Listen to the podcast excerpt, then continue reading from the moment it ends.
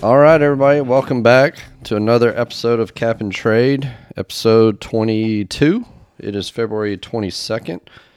Tonight we are joined by Mike Meltser of Sirius XM Radio and ESPN Radio and Landry Locker of 610 Sports Radio. Good evening, gentlemen. Cap, how are you, man? Hola. No complaints here. Happy to be back in it. Finally getting back into the, the swing of things, getting into off season mode, getting my off season mode, getting my off season hat on, starting to look at all the free agency and what's coming up and what the team can do. So exciting time for me. So we'll get right to it. Uh, we got a I got a few talking points. I did get a few questions via DM throughout throughout the evening, so we got some of those to get to. I know we'll get some folks requesting to talk tonight, but uh, first thing we'll dive into, of course, is Deshaun Watson and the update from the court this past, uh, well, yesterday.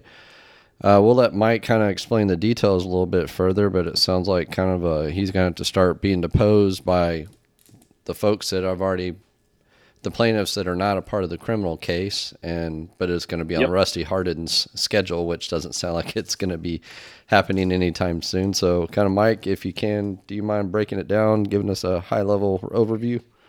Sure. So I'll try to simplify it the best I can. Uh, so we're in discovery on these 22 civil cases against Deshaun, right?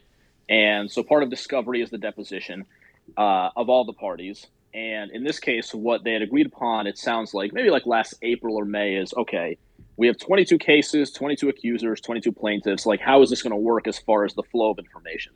And so what they agreed upon, it sounds like, was that the accusers would be uh, deposed first, all of them. And then, and only at that point, would Deshaun Watson sit down for his deposition, which kind of makes sense. You want to get their side of the story first and then compare it to his side of the story. Uh, it makes a lot of kind of structural sense. Uh, but what, we, what we've run into here is sort of two big things happening, which is one, and this was all the subject of a hearing yesterday. One, not all 22 accusers have had their depositions taken. And I think more importantly, it sounded like Rusty Hardin, Deshaun's lawyer, uh, thought that the criminal investigation would, would be wrapped up by the points at which Deshaun Watson would have to sit down for his deposition. And so it's very tricky because I don't do this kind of thing, uh, and I feel like it's kind of complicated and nuanced. But if you're an attorney who's representing a a client who is who is uh, sued in civil court, but also at the same time has an ongoing criminal investigation into the same behavior that he is being sued for, then you have some liability in that if you sit down for a deposition and you answer questions under oath, then theoretically, like that's material that the DA's office can get. They can subpoena that information, and so you're you're increasing the chance of you're kind of increasing your liability if you sit down for that deposition and you don't just plead the fifth on every single question until the point that you you feel that the criminal investigation is resolved. So that brings us to what happened on Monday. And Rusty Hardin's big argument was they expect to have some kind of decision, one way or the other, th- through the grand jury process by April 1st. And what he was asking for is let's just have a delay of a couple of weeks here because April 1st is the date by which they'll know about whether any criminal charges will be, whether Deshaun's going to be indicted, whether he will not be. And at, at that point, he would be happy to sit down for his deposition. So that brought us to Monday, uh, which led to the back and forth fight between both sides. And as you as you pointed out astutely, Cap, what it all resulted in is that ultimately Deshaun can be deposed by some of the accusers. Uh, I think it was nine of them uh, in total, but that's only going to begin uh, in a couple of weeks because Rusty Hardin is in trial on a different matter. I think this week and next week. So the it seems like the news on the criminal front is a pretty big, pretty big update. I I mean I, I'm not trying to downplay the the civil side of this, but I, from a NFL team interest standpoint, it seems like if there was some good clarification on the criminal side of things, that would maybe get the ball rolling a little bit.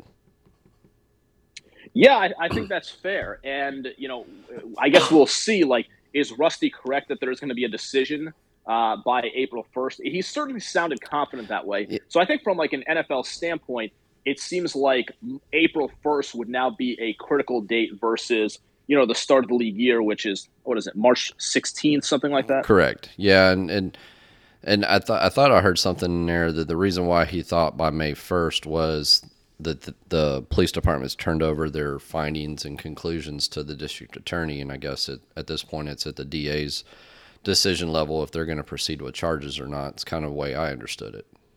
I think there are a couple of ways, as I understand it, because I don't do criminal defense, but uh, I uh, let, let, me put it this way: I, I, know some of the dealings of the DA's office just due to some professional connections, and I, I think the way it works uh, there is there are a couple of things they can do.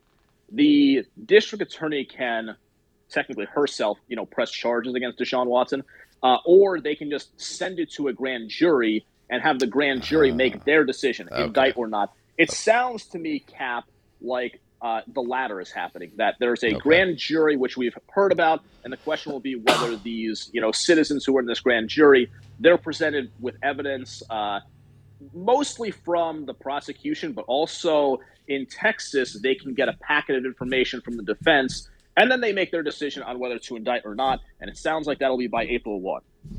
Well, then yeah, then April one is definitely the the the next big the big date to be looking forward to if that's going to be the kind of decision point for that and then you know depositions get a little more moving along and hopefully just everybody have a little more clarification because as you mentioned for you know for everybody on here the new league year starts march 16th and that is when teams start sending signing free agents. That's when trades can occur things like that. And the texans are not sitting on a copious amount of cap space, but they're they're in decent shape to start with. But of course, that's carrying Watson's 40, 40 40.4 cap charge all the way up through at this point April 1st at the earliest, probably all the way up until draft night at this point at the at the end of April. So, you know, I I I wasn't I wasn't expecting the team to be in on any huge big name free agent signings to begin with, but this is just going to kind of hamper them a little bit and that if that contract comes off more towards draft night, things like that, then that's probably just money you end up carrying over into 2023 and and really make some moves at that point. So, Landry, you got any any thoughts on this? Kind of it's fun. just it's just the weirdest situation that I can remember. I mean, that's that's just really my only thought on it. I, I was laying down like the 18 months of Deshaun Watson, just where he was 18 months ago and what was being talked about in regards to Deshaun Watson and the Texans to now. It's just really just kind of fascinating to me that this is even a thing. I'm I'm intrigued to what to see what life is going to be like after Deshaun Watson. I'm I'm excited about. It. I'm excited to see about what the value is going to be, but it's just really a weird, weird, weird situation. And I'm I'm intrigued to hear what he has to say when he first gets traded. Like what is it, what's the media availability going to be like? Is he going to do like some sort of sit down? What's is he going to try to carry on the same brand? I just think it's a weird situation. I'm even more intrigued to see what's going to be like when he finally gets traded and he's no longer here. Is that uh, is that documentary going to come out at some point that uh, what Michael Smith or Jim Trotter was talking about about uh, 13 months ago. Is that documentary still happening? Uh, Jim Trotter teased it, and I heard it was going to be like a Michael Smith or something, Michael Holley type of thing. I, I don't know. I would think not. And if it does come out and we don't get the legal side of it, then it's even more phony than it already. Oh uh, my came god! oh my god! they just skip. They just skip that whole chapter. Yes. Like, like, like German textbooks or something like that. Just skip like the whole time period. Oh my goodness. Yeah. So, I mean, at this point, we're just the holding pattern that would continue. I think you know a lot of people were, myself included, were you know kind of really anticipating and and looking not looking forward to it, but just kind of ready to move forward a little bit with the depositions this week. I was more curious to see if Buzbee was going to leak anything or how how this was going to play out. But yeah, you know Hardin with with it makes sense what Mike's saying and and why Hardin opted for the to push back some of the depositions as many as he could. So, you know, I'd, I'd be curious now to see how Watson starts answering things. I certainly would be peaked if he just decided to get up there and plead the fifth. But it, I, I mean, that was kind of Hardin kind of alluded to that, but I think that was more Yep. towards a uh, if you made us start doing it now kind of thing. So I don't know. At this point, we're just gonna have to sit and wait and and He uh, just needs to answer every question. I'm just trying to be legendary. be, like, be like be like Arian Foster, just trying to be the best teammate. Mr. Watson, do you like anal stuff? I'm just trying to be legendary. All right. So with that, we'll we'll move on. I, I mean, I didn't really have a whole lot to cover on Watson. I just wanted to get Mike's uh, Mike's review on it. That pretty much. I, I know Mike's been hitting the hitting the rounds everywhere, bringing his expertise to the table on this. So we'll jump over to the roster, and as I mentioned, you know that. I had 45 players under contract on my notes here, but it's actually 46 because old Jon Weeks returned being signed back to the contract, signed back to the Texans for another one-year deal. So good for him. Tremendous, tremendous news. 14, I think year 14 for him, something like that, or 12. He's trying to get to game 200. That's his goal. Um, This is- I, I've actually spoken to him about this. His goal is to, to get that 200th game. How close is he to it? I think six games, maybe. Oh wow. Okay, so he is that. Yeah. If I'm not mistaken, am I wrong? I, I'm I'm trying to pull it up here. Let's see. Yeah, Yeah, he's it's- not that far away from 193 games. Yeah, So- seven. So seven. Yep. That makes sense then.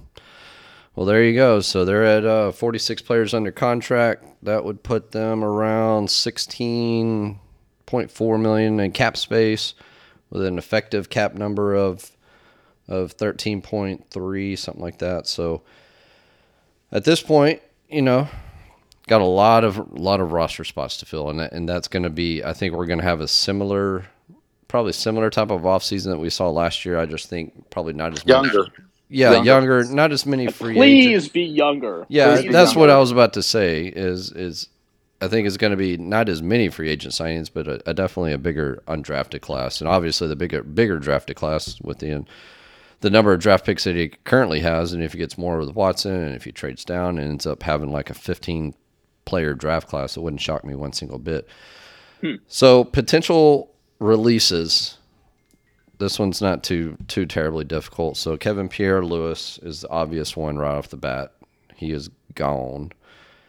Marcus Cannon, I, I see Out. I see no reason. There's a lot of cap savings to be had there, and Charlie Heck and I mean Cannon as part of the young, getting younger thing. I mean at this point, back problems and whatever else problems he had. So I think there, and then you look at uh, Kaimi Fairbairn. You know, at that point, I think it's it's worth looking into on that. Is he a, is he, he's paid like a top five kicker? Is he a top five kicker? No. No.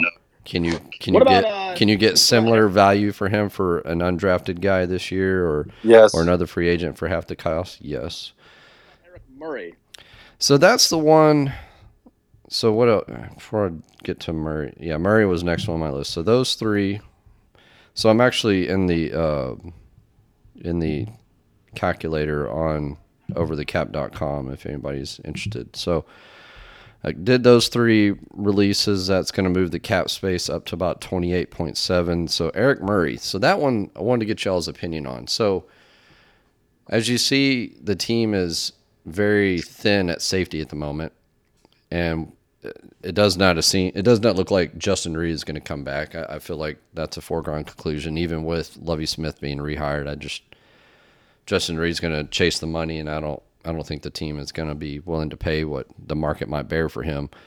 And so at this point, Murray's in the last year of his deal. He's got a 6.9 million cap charge with 1.5 million dead money on that. So it'd be a 5 point 5.9 something like that 5.4 savings and there's something to be said about making that but i'm not entirely sure it makes sense right now that might be somebody that is released when it comes more towards the 53 man roster cut down if you end up signing another safety and drafting a guy and finding some other players that can take over that position but i'm just not sure that that's a given at this point in time and he's i mean he's only 28 still at this point and i mean he's i know he's not great but he's serviceable at this point I, I just want to move on. I I just don't. It's just got the Bill. O'Brien stink on on that contract. Yeah, I, I just want to move on, and I, I would rather find like someone off the street to where I don't have to look at him anymore. A- And I don't mean that as like a disrespect thing, but from like the David Johnsons, and maybe this is petty, but I can be a petty guy. But from like the just looking at like the David Johnsons, the Eric Murrays, the like Cobb when he was here, even Fairbairn to a certain point. I, I just I, I would rather just find. I think you can find some guy off the street that can be a serviceable corner or safety, uh, and I would I would rather just not look at him anymore. Quite honestly. Mike, do you have any thoughts? Yep, I would also release him. Uh, I, I would barely even consider bringing him back. Um, I just think you need to move on there. And I mean, you're looking at what five point four eight five million in savings. I would rather convert that to a different player, a younger player, uh, somebody off the street. I, I just think there's almost no chance that Murray's part of the long term future here. So I'd cut him. That is one of the weirdest signings I've ever seen in my. I don't know who who they were bidding sports. against. I mean, that one Yep. came like right at the beginning of free agency, like it was a tier one signing, and I, I don't know who the heck they were bidding against. What about for Randall Cobb? Because I remember, I, I remember specifically. I was in, I was in Dallas, and I was listening to the our sister station out there, 105.3, and they were talking about Randall Cobb, and I remember they were saying because I, I remember it because like I want to say a day or two later the Texans signed him for what they signed him for, but they were saying how much they liked him and how great he was for the Cowboys, but the caveat was but he's just not worth the five million that we were paying him last year. And I'm just sitting there like, well, damn. And and they're saying, well, if you know, if he wants to come back cheaper than the five million that we paid him, then maybe he can fit in here. And then next thing I know, the Texans signed him for damn twenty million or whatever. I remember that because I, I mean, I, I get the I get the the free agent reports during the free agency period. I get all the the the de- the leaks that come through. I, I'm looking I'm looking at the same document that that all the other folks that are um, tweeting out contract details. So I'm looking at the same thing, and I, I see that one come through on there, and I'm like, how does this make any sense? It was two years guaranteed on a three year deal. It was just it just made no sense. I don't know where that value came from. It just it just was another one. I don't know who negotiated that deal, whether it was Easterby or O'Brien or both of them. It was just another one of those contracts where O'Brien was like, "This is what the player should get," you know, and and and trying to almost be like, "I want to give them what they're worth, not what the market value is of a player." So. All right, so Eric Murray. So I, I processed a release on that. So that's thirty-four point one million dollars in cap space with forty-four contracts. So that I mean that right there that puts the team in a very good spot, even with carrying Deshaun Watson's uh, 40 40.4 number on here. So let's move over to trades. So Watson trade, as we've discussed many times, that one has uh let's see here so we're to do trade pre that one's has 16.2 million dead money with 24.2 cap savings what about laremy tunsil i'm still 50-50 on this y'all have any thoughts on trading tunsil He quit on the team. We we got to move on. I would agree with that. I don't think he has any. He has a whole lot of interest in playing here, and so I would sell him to the highest bidder. And I like Laremy. I think he's a. I mean, he's a smart guy. He knows what he's doing.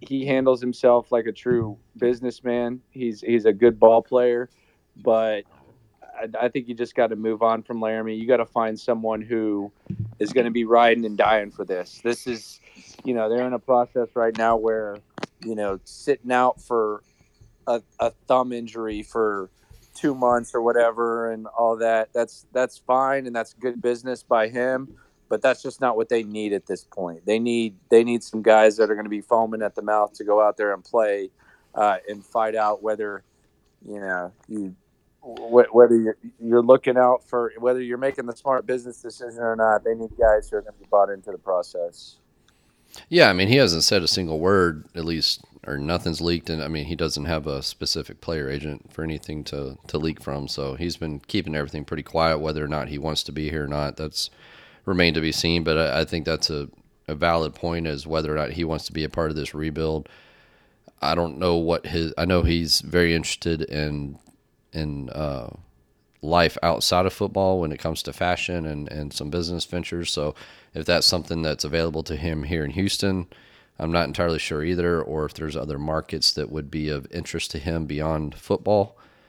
You know, there's there's definitely teams out there that that need a tackle, that need a left tackle for sure. You know, like Cincinnati and a few other teams. So at this point, you know, it it if that team needs to move on, then they need to move on, and I have no I have no problems with that. You know, I don't, I don't think the trade. You know, I think we've we've talked about it on here, and I don't think the trade value is going to be all that stellar. You know, you're looking at probably a second and maybe a day three pick, or maybe a future like a 2023 one or something like that. But I, I, I don't I don't I don't understand how if Von Miller and I think the the Rams overpaid for Von Miller, even though they won the Super Bowl. Like he goes for a two and a three and he played, and they traded for him as he was a, an impending free agent. How can you not get a two and a three for somebody like Laremy Tunsil? Well, I think did Denver Denver took some of that money on that deal too, didn't they? That is true. There was a money thing where like I don't think the Rams had the money, and so that was part of the compensation. But the damn principle of things, yeah. Von Miller got a two and a three, and he had like eight games left on his contract. No, and that's and that's fair, and that I, it all it takes at this point is two teams to drive the cost up. If if, the, if True. Houston can just drum up interest from more than one team, then it could very easily shift into a, a late one this year. I'm just I don't know that a a late one this year is any more valuable than a future 23 2023 one at this point. That's where I'm at because even like with the Watson trade, in a perfect world, I would love to have something to show, you know, in this year's draft. But if it's after, I, I really don't care at this point with where they are in the process. And I know that sounds crazy, but I, I just it's it's there's no there's no real rush right now for them. You obviously want to put out a better team than you did last year. You want to put out a younger team, but I don't think there's any like rush to get a draft pick immediately for Laremy Tunsil or whoever they decide to trade. Yep. No, I mean that. I mean, I, I get there's a lot of argument for having Tunsil as a as a you know very good protection for Mills and and a potential building block to build around. We've talked about how you know he's already paid as one of the top tackles in the league. He would probably in all likelihood need another contract after the 2022 season, which would probably very likely be at the top of the market again. Probably another re- market resetter kind of situation. So, I mean, that's that's the things that kind of hold me back from keeping him. I mean, he's he's only 28, and as we see, offensive linemen can play well. I mean, he's easily got another seven or eight years of service underneath him. So, at this point, it's just really what he, what kind of interest he has in the team, and what and if that's what the team is looking for for him. So for the sake of this argument, we'll we'll do the trade. So that's going to be a 9.5 million cap savings. So now we're up to 43.7 million dollars in cap space. So no, we're we're sitting in good shape now. Now we can go spend a little bit of money out there, and that's still with carrying Watson. I'm not going to process the the trade on Watson on here just because that's probably not going to happen closer till till draft time. So at this point, you know, I think if those were the moves that are made, then the team would be in very very healthy cap shape. Not not only for this year, but for next year, because I mean that's a lot of cap dollars saved, but there's also a lot of cash saved in there from from Tunsil and from Murray, from uh, Cannon, who has a pretty big salary this year. So that's a lot of cash freed up as well that the team can start shifting around. The only other one, I, am not entirely sure that this one's accurate. I, I saw this on the timeline a little bit this morning with about Brandin Cooks being a potential trade asset. I get the thought. I just it doesn't make sense to me based on the way the team has continued to speak highly of him and that they really want him around this locker room for for the continued part of this rebuild. And that, that's assuming Brandin Cooks wants to be here. But I, I, I just don't get the trade from from how the team speaks of him. I mean, he's 29 years old. Yes, he's probably not going to be here when the team is is making headway and and making a run at the playoffs, but you still need a few veterans around the locker room. I, I mean, I think if you want, It. Sorry to cut you off, man. I, I No. think it's just one of those where like, great if we if somebody offered up something that made sense, sure, we we can do the trade. But I'm not I'm not sure that they're just actively working it. I think if you want to get a clear look at Davis Mills, I think you need to keep Cooks around. You need to keep Brandin Yeah, Cooks that's a good on this point. squad. And if you look at his contract, it's pretty damn decent for what he brings to the table for this squad, especially being like the clear number one. So I, I think keeping Brandin Cooks is valuable just for all the culture bullshit that they always like to talk about, uh, and for the development of Davis Mills. Now I don't know if he's going to come to them and try to get another contract because that's where I think it could get a little bit awkward because you just mentioned he is 29 years old and I don't I would he wouldn't be someone that I would commit to long term but as far as right now even if it was like a second round pick and you could get back what you got I just I think the value that he brings and the fact that he allows you to get a better look at Davis Mills I wouldn't trade Brandin Cooks. Yeah, I would echo that. I think that uh, in an, in a situation where there was no Davis Mills and it was a complete and utter teardown, then I think Cooks would be an easier candidate to trade because you know you're talking about a veteran receiver. He's a plug and play guy for a lot of these offenses. It makes sense. But if you're going to use this as a season to evaluate Davis Mills, kind of like Philadelphia was last season with Jalen Hurts, I mean your receiving core isn't good right now, even with Brandin Cooks. It's got to get better. So to remove him, even if it helps you long term from a you know cap and especially draft pick standpoint, I just think uh, with what you're trying to do and give Davis Mills a shot, I think they probably need to keep uh, Brandin Cooks around for now. And the other thing about a Cooks and a potential trade is if you're even entertaining that possibility, the likelihood of it or, or the value could actually go up in season. If he stays Yes. healthy and someone gets hurt, the, the value could actually go up in season. I, I don't know what the value is right now for Brandin Cooks. I mean, is it a third? Is it a second? I, So I don't know what they traded a second for him a couple years ago. So yeah, it, it can't be any higher than that. So Yeah. And that's the thing. And the other thing about Brandin Cooks is I don't know what the rest of the league thinks of him because on one hand you say, well, he's been traded three times and you know the vet he's the return's been pretty good. But on the other hand, you look at the Rams and the Rams traded Brandin Cooks, who's I think as young as Cooper Kupp and younger than Rog- Robert Woods. yes, And then they traded Cooks and they immediately extended those two guys. Now those are good players, but I I don't know what the rest of the I don't think the rest of the league holds Cooks that high in regard at this point. So I don't know what the value would be. yeah, and that, that's fair. And I mean, he's he's due thir- thirteen point seven million this year. So if anything, I wouldn't be shocked if there was an extension. More so, just to kind of free up some cap dollars. He's got a sixteen point two million cap charge this year.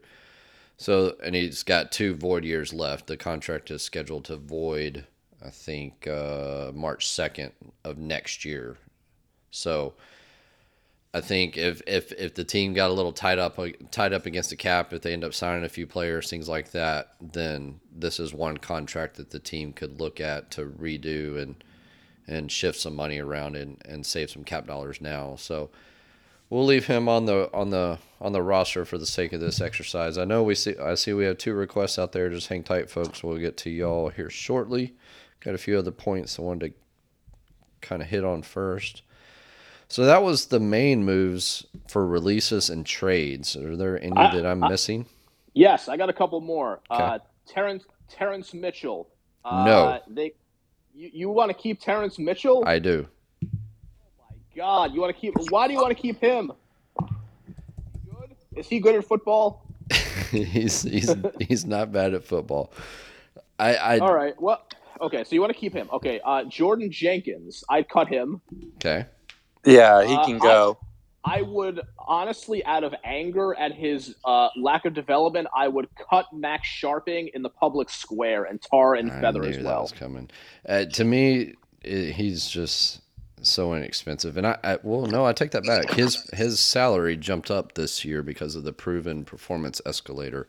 Yeah, two point nine million. Is it more than that? It- yeah, it it went up to two point five four as his salary, a two point nine million cap charge. So yeah, and That's almost that's- Easter bee money. that, Yeah, right? That's definitely that definitely Yes. moves him up into the uh, into the cuttable area just with that sharp increase in, in pay. So I'm definitely definitely not opposed to Scharping. Definitely not opposed to Jordan Jenkins. He's Jenkins has got a five five hundred thousand dollar uh, dead money charge on a three point three million dollar uh, cap charge this year. So we'll we'll release him and we'll release Max Sharping just for for Mike. So using the calculator if you're if you're playing along with us. I got more. I, I am po- not all right, so we're at 49.1 $49.1 million in cap space. All right, so what else you got? Justin McRae's existence uh, does not inspire me. Two point five five million. I the dead money is two hundred fifty thousand dollars. He is out the door. To me, Justin McCray is somebody you keep through camp, and if he's not shown anything, then he's in that last set of roster cut downs in in uh, September. That's fair. That's where I would stand on that. Any others? Uh, the, the other ones, once we get to that level, it's like the guys in the two million dollar yeah, range. it's, it's just kind of it's kind of tough to make a, a valuable cut there. Yeah. So like the other one that get so they they claim Kingsley Keke, which he's on that he he got the PPE race. I know nothing about him coming over from Green Bay. He's only 26. Jimmy He's Moreland, what supposedly nuts. nuts? Yeah? Yeah, like in a good way. Okay. So he's he's uh just a little crazy out there. A little bit crazy, The team could use a little bit of crazy. Yeah, I think they could. pretty intense. Good. Good, good, good. So the other other the other uh, the other player on the PPE is Jimmy Moreland that came over from uh, Washington last year and played like one snap or something. So you know that's one. It's another one like you said, Mike. We're getting into the to the weeds on that, and I don't know that he's gonna. There's no reason to cut the right now. You just carry, bring him into camp and see what you got because it's a non-guaranteed number at this point. All right, Meltzer, you know what I just thought of? I what? Tell me. I just thought of a year ago when we were talking. I think we were doing a podcast or something.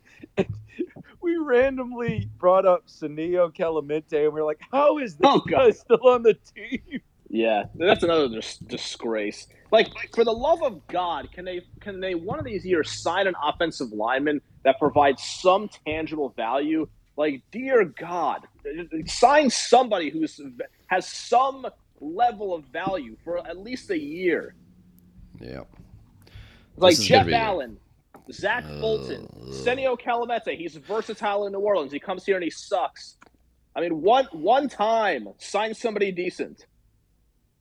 I'm trying to remember the last offensive lineman that was a free agent that they signed that was actually good. Might Good. be Wade, might be Wade Smith. Probably so. I mean, that- I mean, No, seriously, I mean, that's Breno, really Giacomini was the worst player who played all 16 games. He used to piss Seth off so bad for trying to fight after plays after getting his ass kicked. Yep.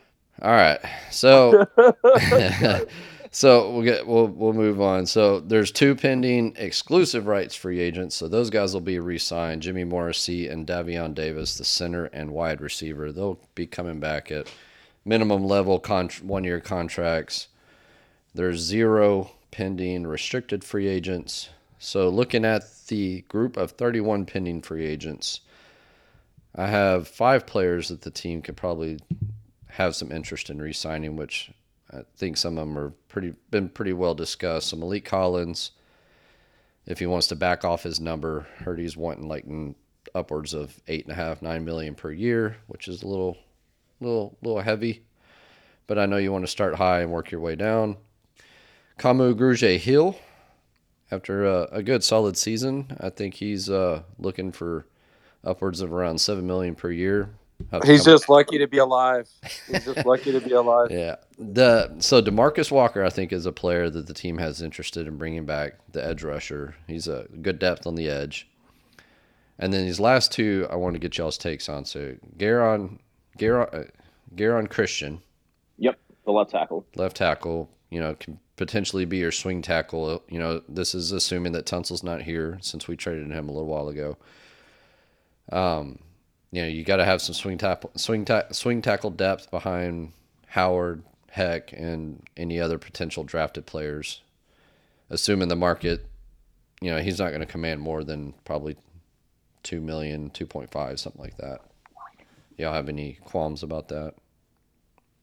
Nah, bring uh, him back. Bring him back. Yeah, I'm okay at the right price. So you wanted to let go of Terrance Mitchell. I have Desmond King on the list here. I'm not entirely sold on that just yet.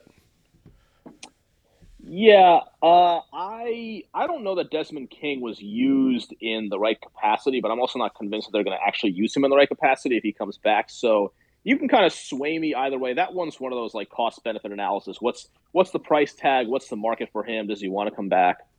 Yeah, I mean, it just it, uh, how many walkthroughs is he going to miss this year? So I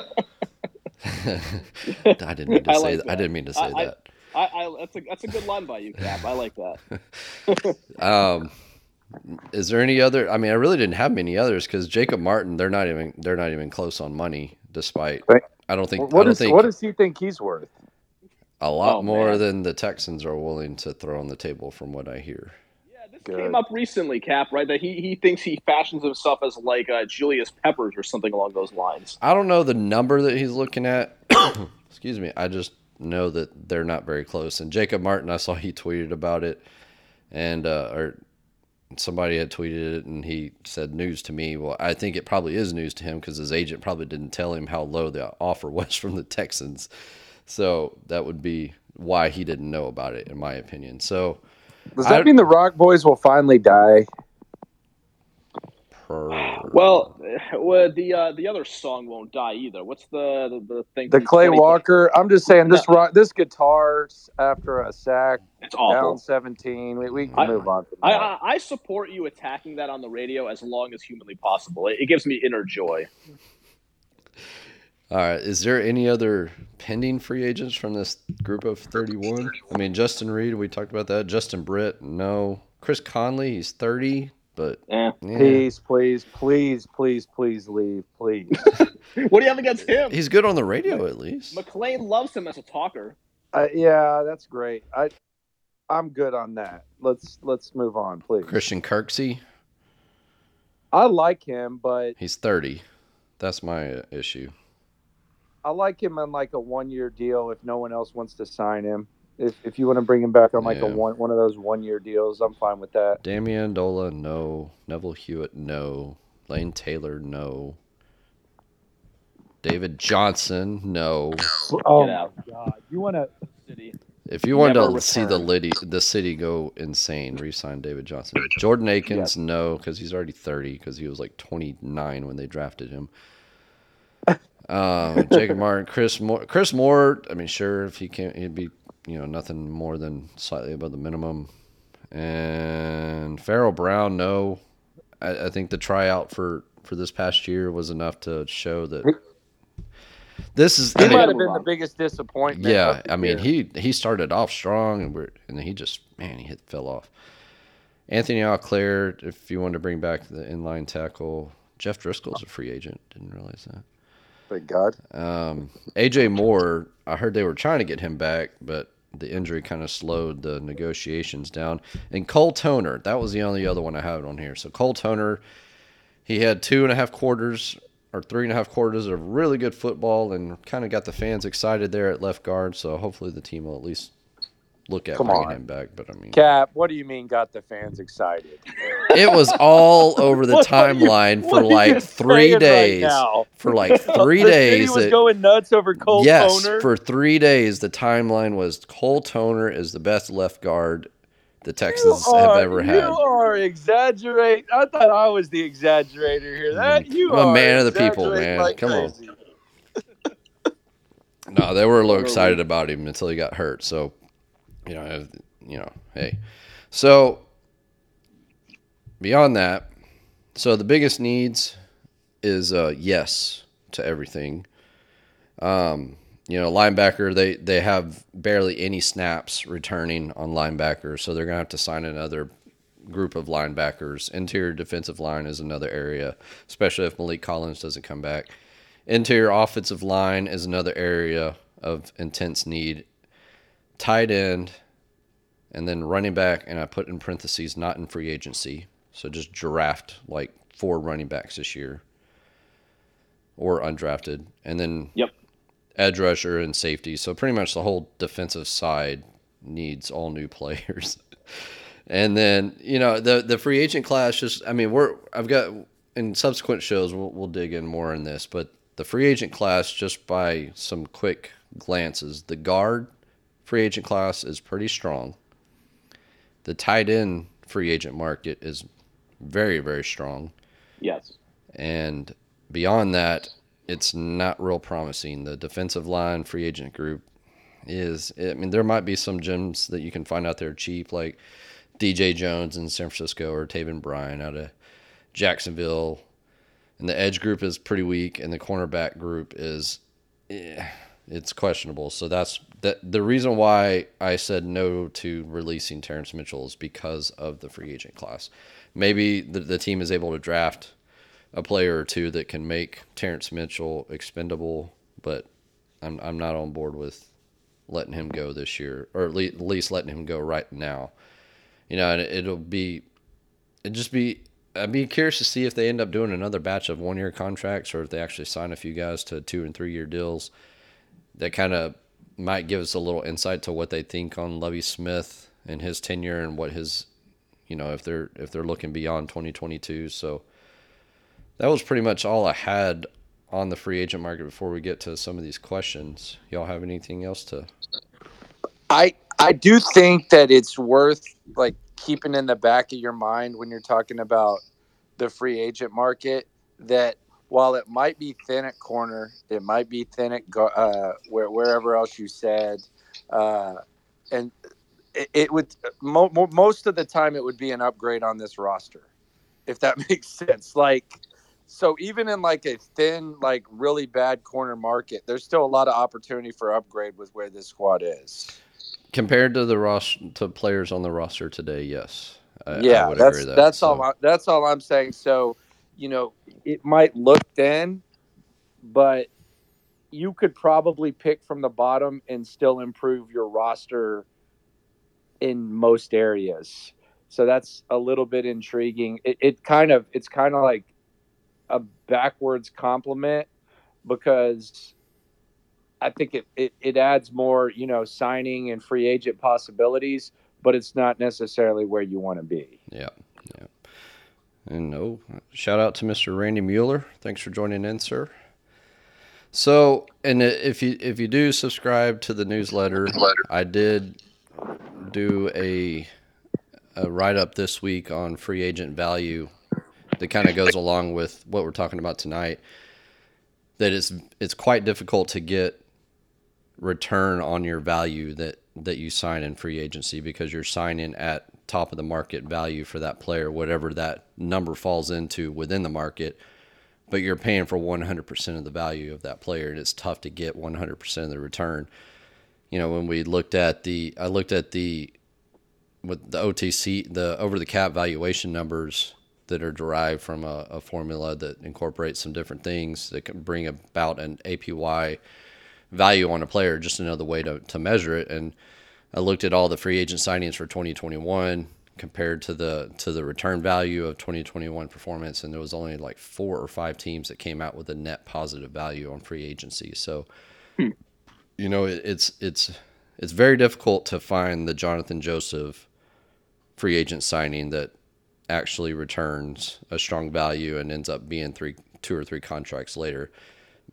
Majority of the free agent signings out there are going to end up being one or two year deals that, you know, are meant to supplement the roster, not so much, not so much make a huge difference unless you're just going to land one of the top tier free agents. But majority of the time, it is very difficult to return value. So that's something that we as fans and folks need to kind of keep in keep in mind when when the team is signing these players. So if you don't, if you're not subscribed to the newsletter, it's Cap and Trade on on Substack. You know, you it's uh you'll get an email with the newsletter. It's like once a week, so definitely uh, subscribe to that if you're interested in getting the written word.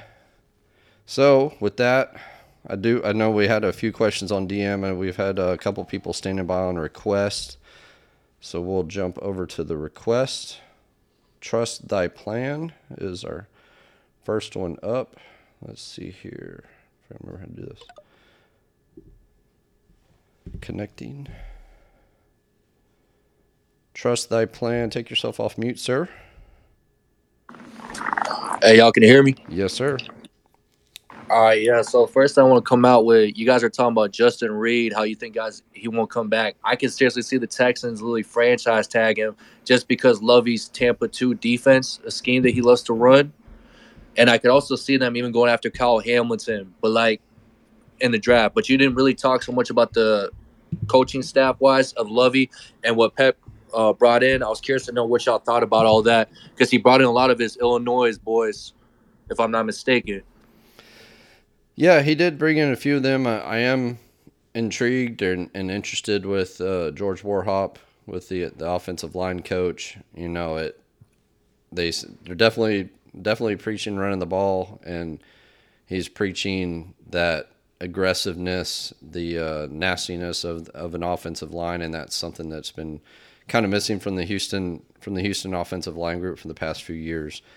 So that's one of the few one of the coaches that that intrigues me, and obviously, you know, Pep Hamilton getting the promotion up to offensive coordinator is is something that's we're all definitely interested in and, and going to keep an eye on. And and one of the coaches today, and that's why we were talking about tight ends a little bit tonight, was one of the coaches said that uh, Pep Hamilton's offense is is a, a two tight end driven offense and with the team having only one tight end on the roster at the moment with Brevin Jordan, led led me, led us down the path of looking at the tight end free agent class and and that it is a pretty strong free agent Ooh, class. it's a nice so, one. Ooh, it's a nice one. Yeah, It- there's some options. definitely is. yeah, there I- are.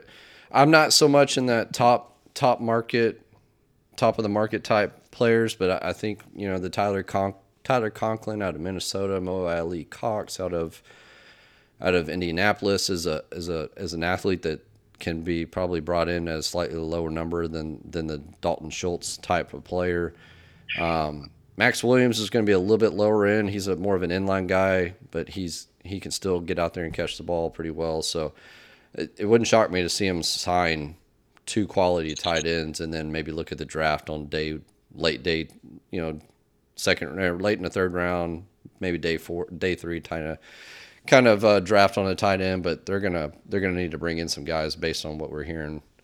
And uh, to answer your other question on the on the franchise, I would be shocked if they franchise tag Justin Reid. The tag I agree. the tag on the safety right now is 13.54 million, I believe, and that's going to be well above his market value as a free agent. I, I'm I'm suspecting his free agent market value is going to be anywhere from nine to 12, nine to 11 million APY. So it's just really hard for me to grasp franchising him at that point. I, I don't know what value that brings in franchising him for one year at that number. That would be, a, I think that would be a terrible decision by Caserio, given where this franchise is, to even think about tagging Justin Reid. I just don't I don't think that makes any sense. Even though this is a Tampa two defense and we need two safeties to play with Lovie. Yeah. Yeah, I just think it's too narrow of a, of a look because, like, I mean, I don't think Lovie's going to be the coach long term. Like, to me, you're franchise tagging like precious football players. You're looking across the league. It's like Davante Adams is going to get the franchise tag, Jessie Bates, uh, Orlando Brown, the left tackle of Kansas City. Like, these are teams that are, you know, set to win. Like, I, I just I can't. I don't think Justin Reid is worth the franchise tag. I think he's better off elsewhere. And like this is not, the, the Texans are not a football team. I look at and say, well, they need a safety or X position or Y because of a specific scheme being run. Uh, I think that I just I, I don't think they're in a in an organizational position to use the franchise tag on anybody. Is my two cents. Yeah, I mean, and I think when you look at the market, I mean, if he's willing to, if he's willing to come back at, uh, you got to go, Mike. I do. Yes. Thank yeah. you guys so much. No, thanks for stopping today. by. I appreciate it, sir. Absolutely. Have, get Have some rest. Night. I think you know when you look at the free the free agent market, at least from from a safety aspect, you know, if Quandre Diggs ends up hitting the market, Terrell Edmunds out of Pittsburgh, Xavier Woods out of Minnesota, things players like that, I think you can get for probably fifty percent on the dollar compared to what Justin Reid is going to command and probably get similar performance.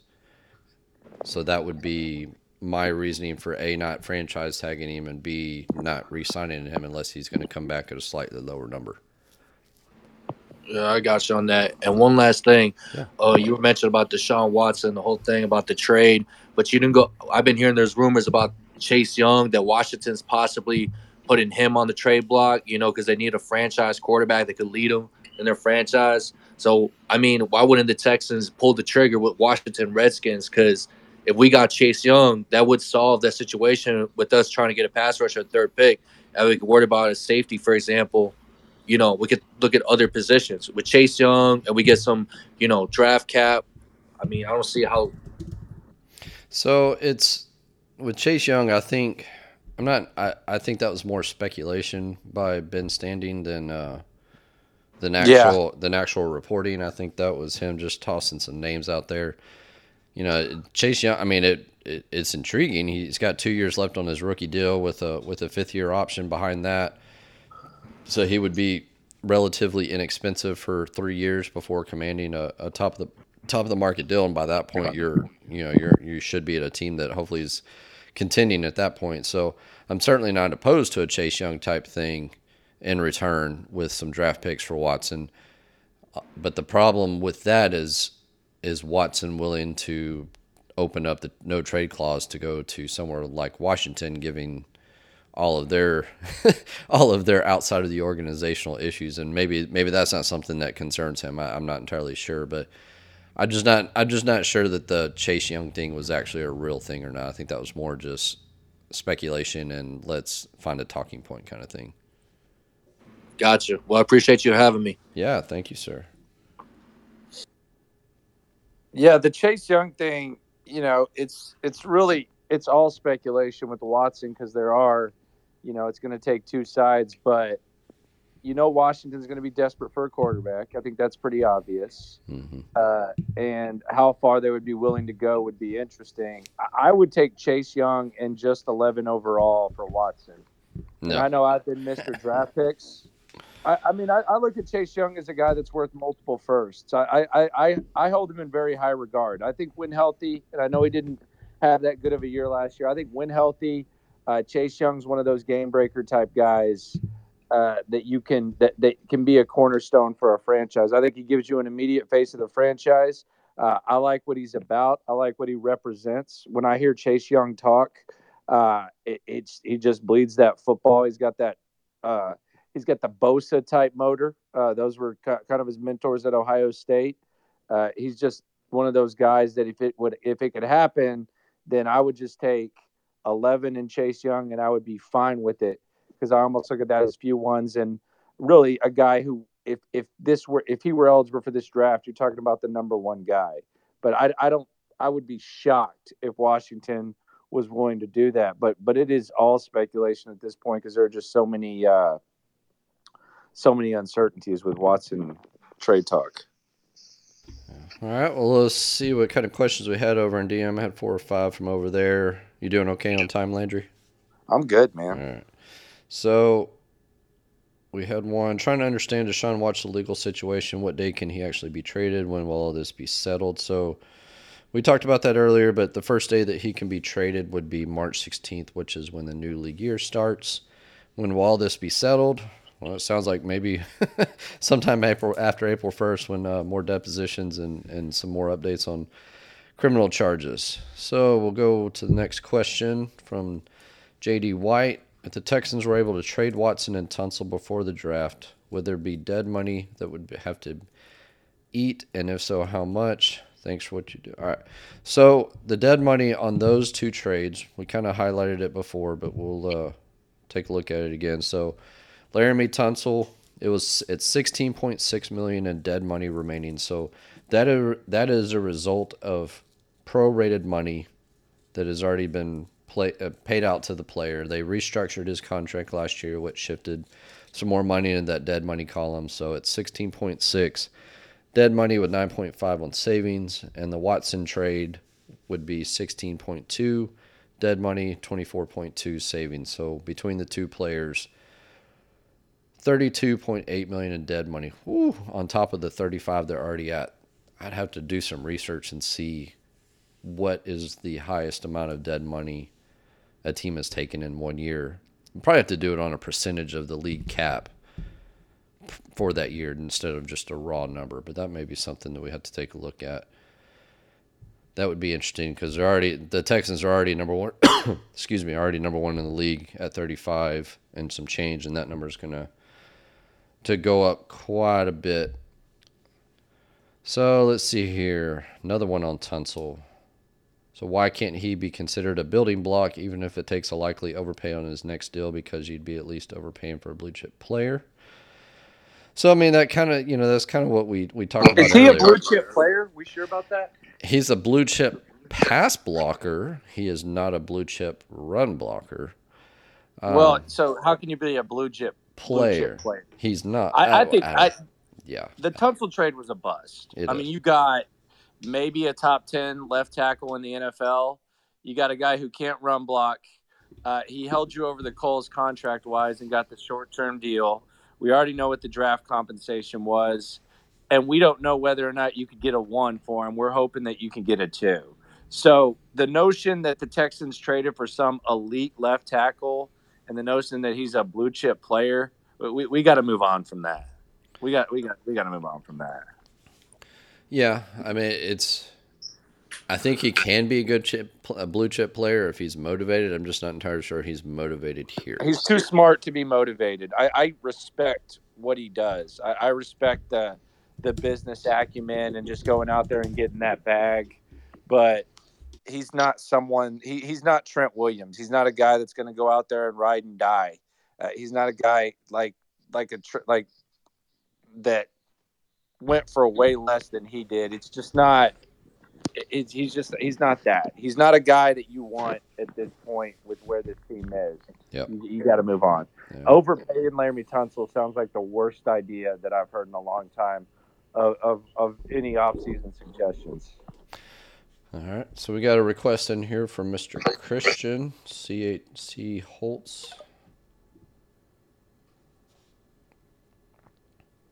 Christian, what you got, sir? Take yourself off mute. Oh, and he dropped out. Guess he didn't want to talk. He was a Tunsil fan. so, personally, I think Tunsil's we, worth keeping. He's an elite pl- pass blocker, which is primary trait. Good for him. I we saw how bad the run game was this year, so I think there's something to be said about having a good run blocking tackle, somebody that can get out in space on the tunnel screen, somebody that can get out in space on this on other screen plays, and I'm just not entirely sure that Tunsil is is is wanting to do that. Is he a pass great pass blocker? Yes, he is a very good pass blocker. Just not entirely sure he's on board with the run blocking part of the game. No, you're sure. You know. Question for the space. I got another one here. So, is there a point or near at or near the draft where an additional future year draft pick can be included in a Watson trade package? When is that, and how many more teams would add to the list of potential suitors? So, is there a point? I mean, I, I think there's going to be future draft picks involved in a Watson trade package, regardless. Um, I think I mean, you're obviously looking to get something this year. What depending on where whether that wherever that may be, is, let's just take Carolina for for the for the sake of this art for the sake of this discussion. You know, you you would get their number. Hopefully, you would get their number their number six overall pick, move back from three to six, and then or no, I'm sorry, not moving back. You keep your three. You get their number six, and you would get their future probably number one, if not a future number one in 2024 and whatever else comes along with that. So, so Mr. Ramirez, I, you know, at this point, it, it, there is no point between now and near the draft where additional draft picks can come. There's a, a fourth year opens up on draft night when it comes to future draft picks, if that's what you're asking about. So it's it's three years out. Landry, correct me if I'm wrong, because I was wrong on this before and and I had to I had to get the Cody Stoots wrath. But it's three years now, three years into the future. So you could you could trade all the way out till 2025 right now, and then 2026 opens up on draft night. Is the way I understand it. Yes, you are correct. That was a big. It that's a lot harder to find than it should be. Well, it's those dang bylaws that are like forbidden fruit and nobody will give them to me.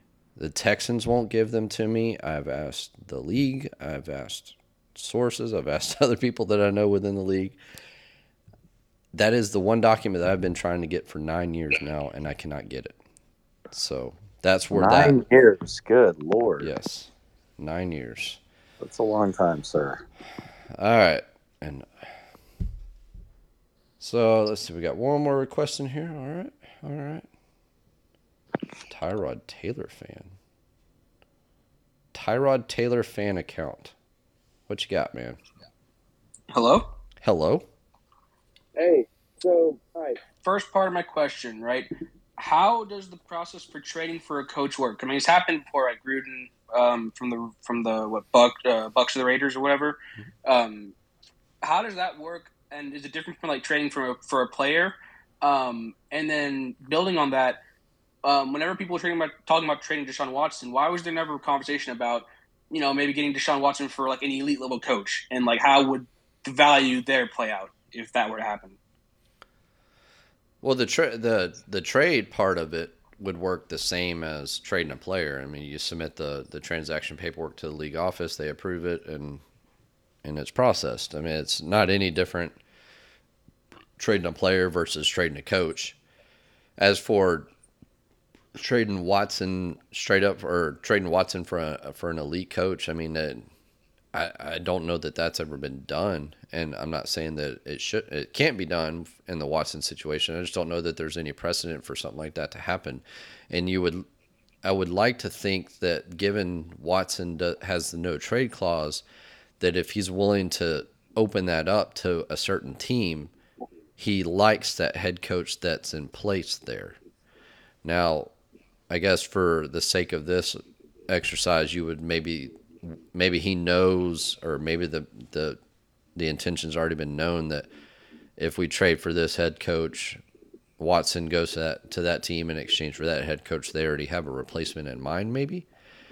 But I'm just not sure how that works because you would I would assume Watson is going to that team for a reason, and head coach would be one of those reasons. Okay, I got you. Um, so I guess in that case, right, we're like, if there's a, if there's a situation where the organization is stable, like let's say the Steelers, right? Like the Steelers are an organization that if Mike Tomlin were to move on, they'd be structured, and you know things wouldn't really get that much derailed. Um, would that be a scenario where, like, if you put Deshaun Watson on the Steelers, that's an elite team for however many years you want to go down with or without Mike Tomlin. So would that be worth it for either side? Do you think in that situation, or is it just a lot more sticky than? I think it's a, I think it's a lot more sticky, and I, I you know, I just I don't know I just don't know where how how all that would flow because we just don't really have the precedent for it at this point, you know. And I I, I understand the hypo, hypothetical standpoint and the hypothetical side of it, but I'm just not sure that that's something the teams are willing to do at this point. So, uh, I, unfortunately, I just don't have as much input on that as as to be able to accurately answer that. Okay, yeah, no, I was just uh, throwing ideas. Yeah. just thinking about stuff. No, I appreciate it, man. Yeah, my my thing with the whole, you know, the coach thing is first of all, I don't yeah, I just I don't I don't have anything to add than what you uh added there cap. I, I that kind of gave me a headache even thinking about that. But even if that was a possibility, I don't think Bill Belichick in his prime could win with this team right now. So what are you really gaining? You know, just trading for an elite head coach. What what are you really going to have to show for it? Unless you're just coming in with some culture. But yeah, that one that one was interesting. All right, so I did get somebody's correcting me on the draft. How far out? I believe it's the next three drafts, 2022 through 2024, and on Yeah, you night- said the wrong year, but you said the right you said the right amount. You just said you just went forward to uh See, so the message I got from the Texans was it's three years out now, and No, extend. no, but what no, you said it right, but what you said, you said so you could trade up till 2025 instead of 2024. That was the only mistake you made. But you said you said the years right. You just said 2025, 2026 instead of 2024, Yeah. 2025. All right. From the Texans, it's three years out now and extends to four years on draft day. All right. Well, I'm we're out of questions. I'm out of talking Damn. points. Damn, you're already out of talking points. I like the way we cleared that cap space. Go go through again who all we cut and how much cap space we got. So Reset that for the people that just came in because you did some gymnastics there, Chris Olson. my my spirit animal over there in Atlanta. He's Oh, no Jack Easterby when it comes to fudging that hush, your, cap. though. hush your mouth. Chris Olson is the best. And if Chris Olson, if you're listening tonight, accept my LinkedIn request. So we released we released Eric Murray, which was a 5.4 cap savings. Marcus Cannon 5.2, Kaimi Fairbairn 2.8 savings. Kevin Pierre-Louis 3.1 savings. Jordan Jenkins 28 uh, 28 2.8 million and Max Scharping 2.54 for Mike Meltser. So, and then we traded Laremy Tunsil, which created another 9.5, which put the team at 49.1 million dollars in cap space.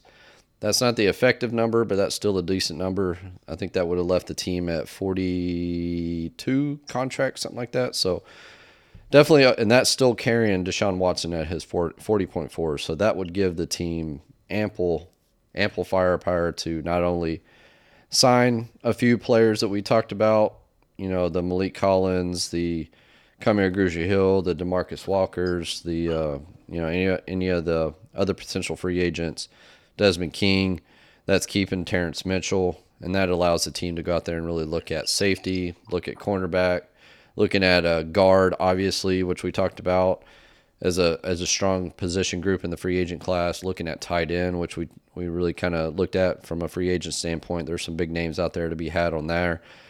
You know, from top to bottom, from the from the Dalton Schultz, who's going to probably be one of the top tier free agents, down to someone like uh, OJ Howard, who's kind of got lost down in Tampa and who's a former first round pick that you know needs that one year shot You somewhere. want, you want me to tell you something about Dalton Schultz? That Well, you are the? Dallas Cowboy aficionado. Come on. Uh, that is not true, but I can tell you something about Dalton Schultz that will make you throw up and me throw up. Okay.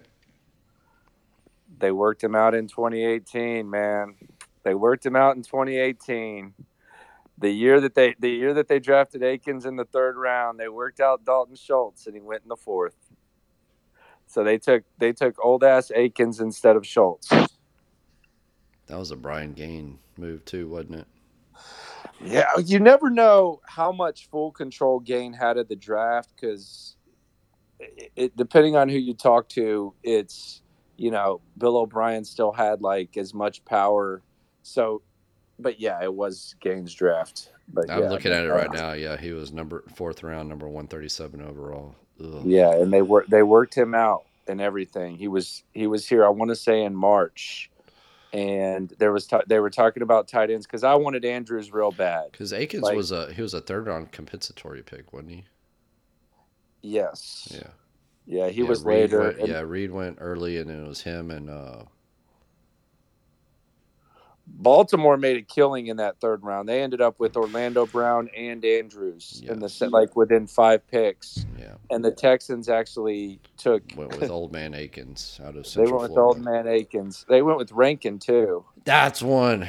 Martinez yeah, they went with Rankin. Akins was later after Andrews. After they went with yeah. they went with Rankin instead of Orlando Brown or Mark Andrews. Mm, you just just ruined my night.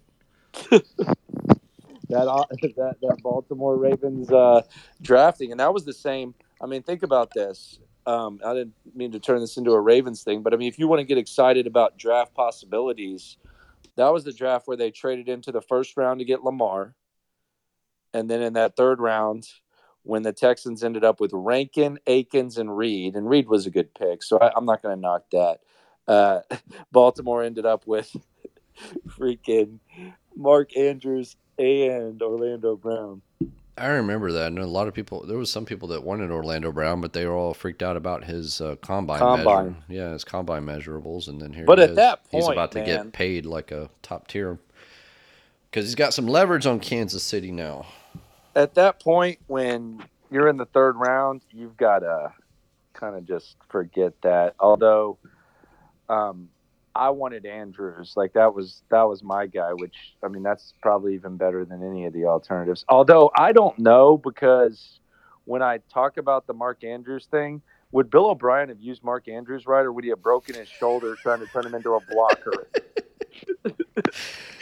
That's I- that's the thing is I like can you. honestly th- see Mark Andrews out of football right now if Bill O'Brien had drafted his wide receiver ass. He would have made him try to like, be a fullback. And that, that I mean, in all in all seriousness, that is something that you that always should be a part of the conversation. Is would player that progressed at this rate in this system or this organization would he have grown at the same rate here versus there? That's Yeah, always been a fascinating conversation to me. Those are my favorites. I actually think you should do like an episode about the what ifs, like as far as draft, because I, I do think if Andrews had ended up here, I, I think he he wouldn't have worked out, uh, and he probably would hate football. We know but- who your your what if would be. It'd be Jonathan Taylor. Jonathan Taylor, AJ Dillon, any of those any of those running backs. I mean, I just I just wonder what it would have looked like. It would be there. I also I Marcus think- Peters over Kevin Johnson. Oh God, I think D'Onta with a different coach. I think D'Onta Foreman could have done some damage here.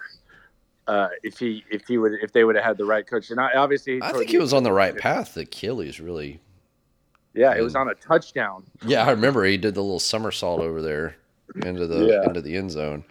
Ryan, what you got, man? Been Well, now you guys got me all mad thinking about Brian Gaine, the worst off season ever. He didn't sign a free agent till like I think after June first, and it was Giacomini. as it as it relates to.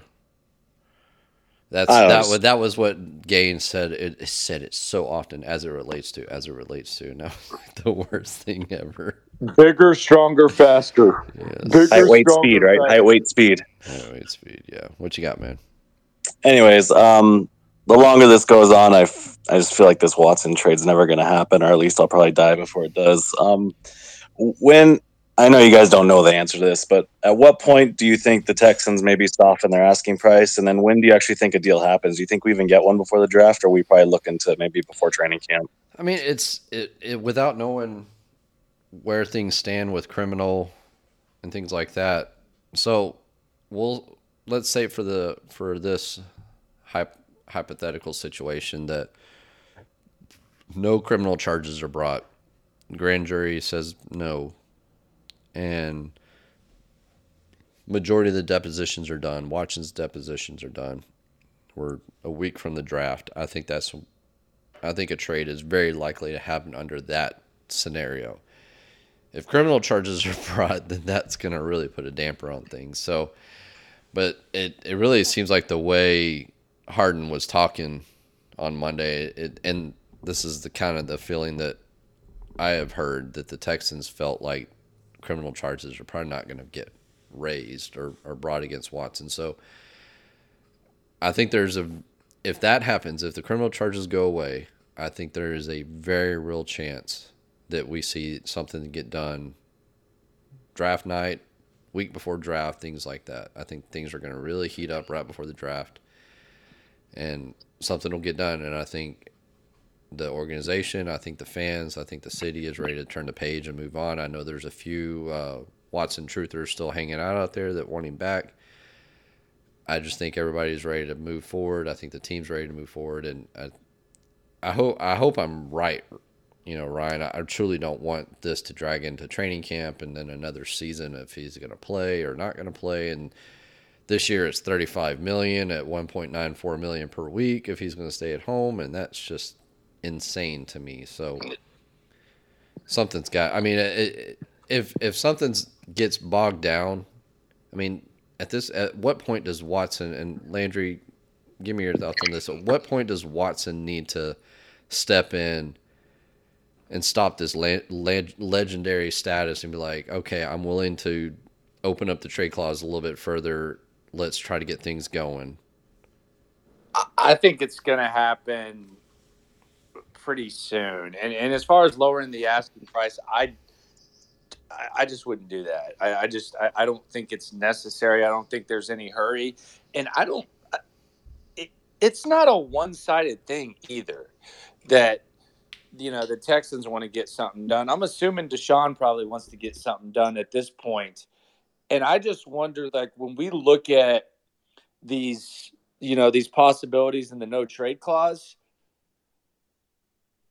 the NFC makes sense. Like that that just Well, yeah, I mean where all, the big quarter all the big quarterbacks are in AFC now. Exactly.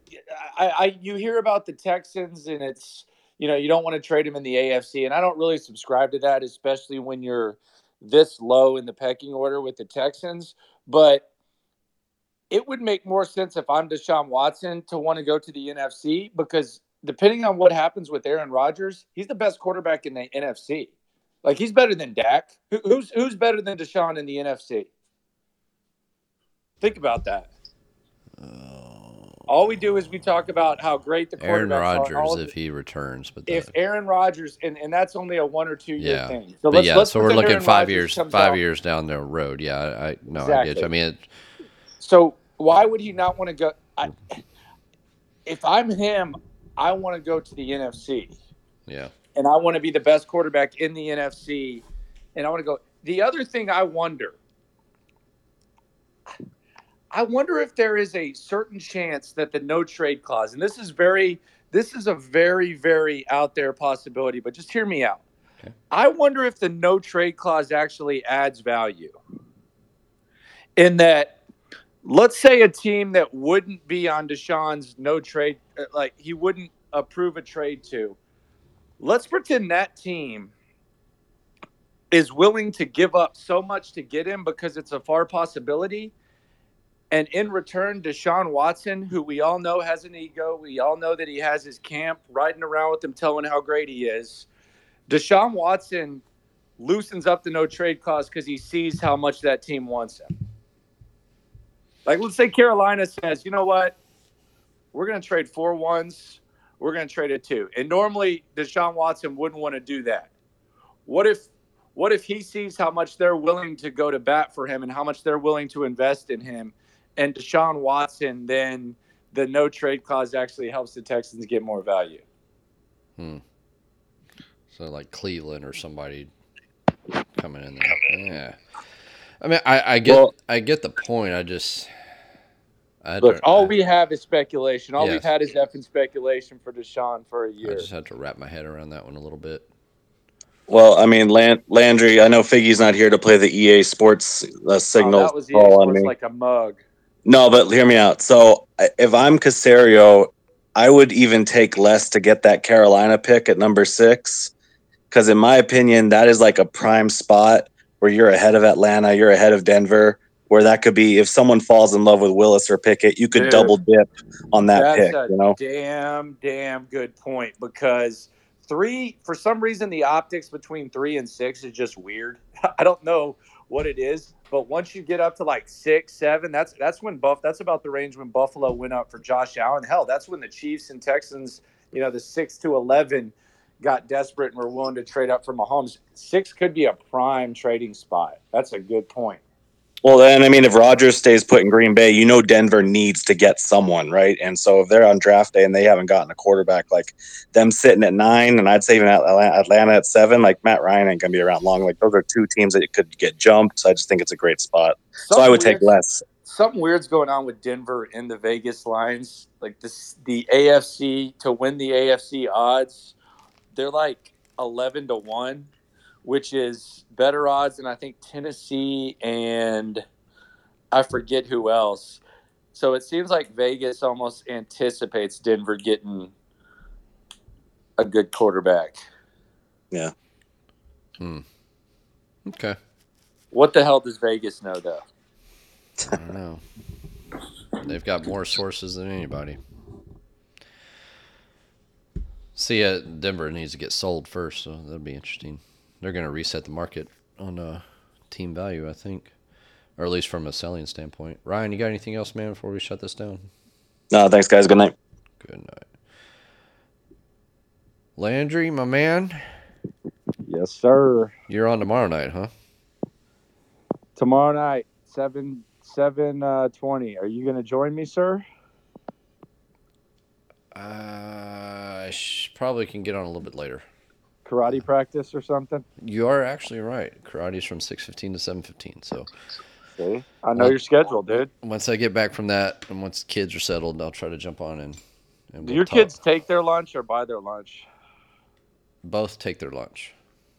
Oh, they take it. Do y'all are napkin messages still a thing?